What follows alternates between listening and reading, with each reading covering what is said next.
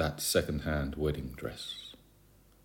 That second-hand wedding dress on a headless bride stands too upright, a Whit Sunday parody of fashion, donated, such investment in marriage short-lived, as an echo of failure to restate old avowals and loud denial of any betrayal, as if stood in that charity shop, as if it would appall and warn off any other fool from tying knots. Don't advance through any portal, anywhere, in such a dress. Don't wear this, it should be stated on a label.